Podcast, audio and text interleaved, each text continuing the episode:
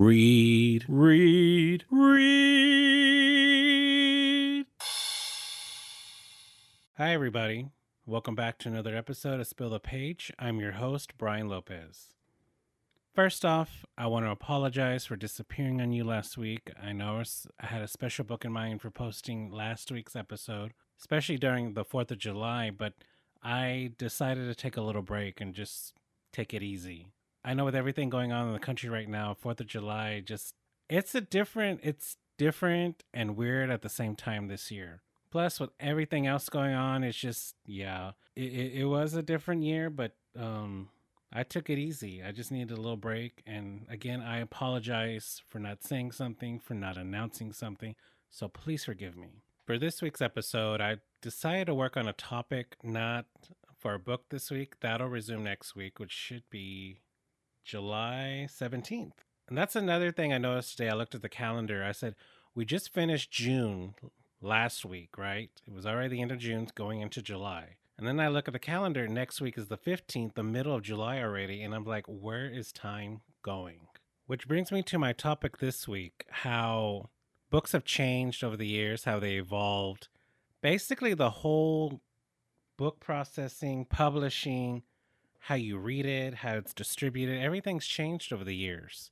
I mean, if you think about a book, I guess specifically, if I think about a time back in the day, specifically the 80s, I think books were more, what's the word?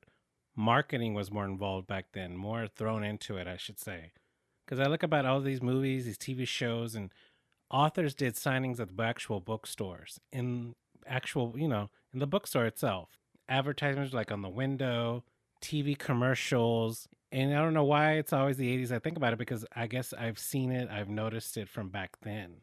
Now, like I said, give it some time, let technology evolve, let everything. And now, look, now we got the help of not just TV commercials, still, yes, they still do commercials for books, but now you have social media.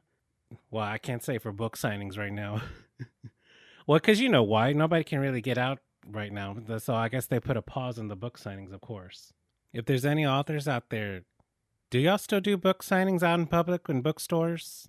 I'd like to know myself. I'm sure there are still going around, but it seems like now social media has taken over. You know, I guess the schedules, like getting yourself out there, getting yourself known.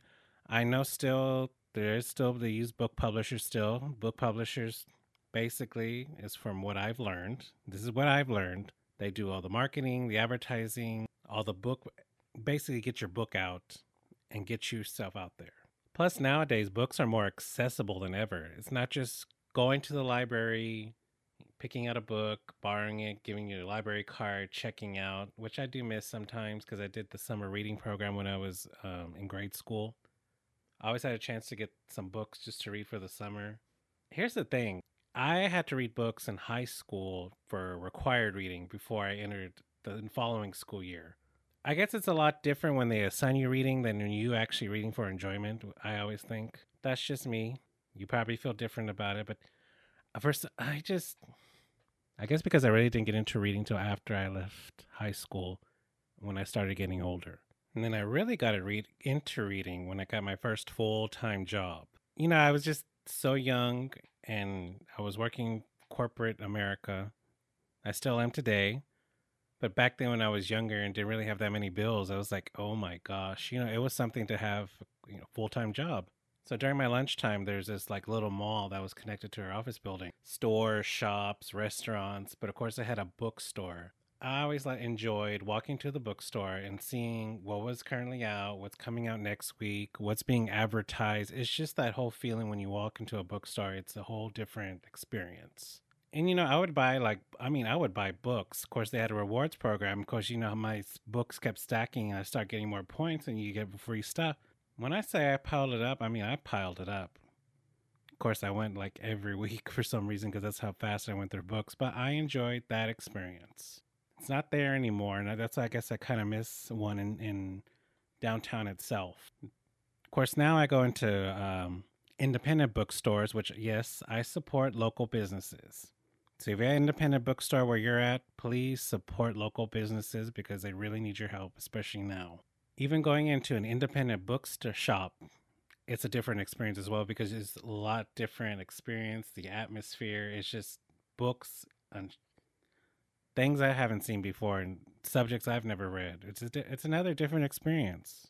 Of course, now that books are available electronically to read on your tablet, that's another different experience you don't have the physical copy with you, and especially if you're reading out in public, you know, people see what you're reading, you know, you strike up a conversation. You're like, hey, I read that book. I think it's pretty good. I won't tell you the ending. You know, that's how you strike up conversation of what you're reading, no matter what type of book it is. But if you're reading on tablet, people see that you're reading they just don't know what you're reading that's the mystery part about it but that's you can strike up a conversation as well to ask you know hey what are you reading like i said if you have a physical copy it's more out there more displayed I remember. Here's the thing: e-readers have been out for, I guess I'm gonna say mid 2000s. You can probably correct me if I'm wrong, but that's where I remember seeing them out in the stores. Then I remember another famous tablet. Yes, you all know who that tablet is. I remember when the price came out, it was $400, and they had just barely come out with it. Of course, now the price has come down way, way low, more reasonable because now you can mass produce it. Now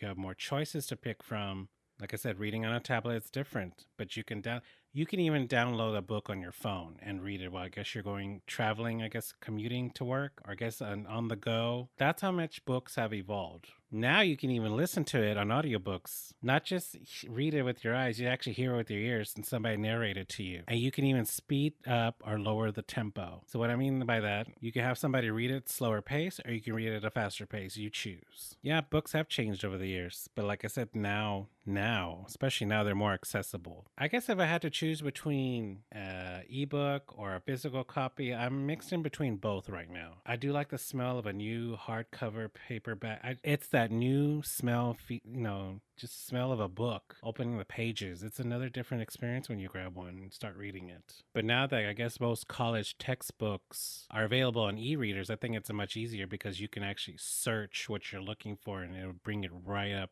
then and there. Then if you would have a actually like a hard copy textbook and you actually literally manually have to search what you're looking for. Whereas like I said, with the e-reader, you can just type up search word and boom, it'll take you right to it. That's an advantage I could see being useful for use in college. I'm kind of stuck between the two. I've downloaded so many books on my uh, tablet, it's not even funny. I haven't even read most of them. I read maybe about three quarters. No, not I take that back. I have three quarters left to read on my tablet, but I keep buying them. That's my problem. And then the same thing with my physical books. I keep buying books and they keep stacking up. And then I look at the piles like, oh my gosh, do you know how much money I've spent? Do you know where I'm going to put, you know, have to buy another bookcase, which isn't necessarily a bad thing. It's just, you know, takes up a lot of room. I'm sure some of y'all have the same problem out there with the same thing what I'm dealing with right now. Except y'all probably have way more books than I have. I think when I've read books, I think I'm going to donate them to somewhere. I think somewhere just to pass it along because I know I'm not the only one that enjoys reading a good book. Of course, I wouldn't mind enjoying reading a,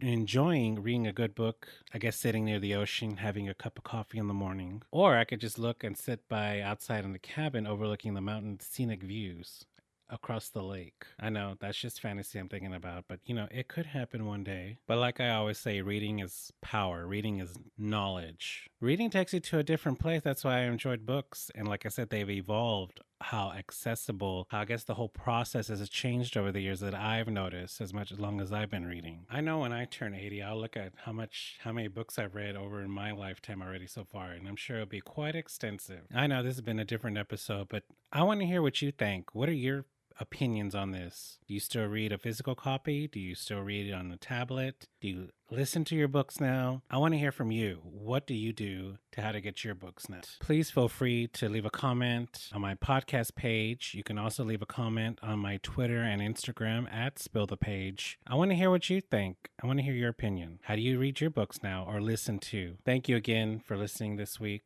for joining me on another episode of Spill the Page. Again, my sincerest and deepest apologies for disappearing you last week. It will not happen again. But if it does, I will make an announcement and let you know. Promise that. Next week, I will start up again with a new book. I think you'll enjoy next week's read. I know I did. And I hope y'all enjoy y'all's weekend. I know I will. I'll be staying mostly inside since the feel like temperature is going to be over in the hundreds. Yes, it's that time of year again in Houston, as is next month, which I think August is usually hotter here. Anyways, remember everybody, don't forget to read, read, read.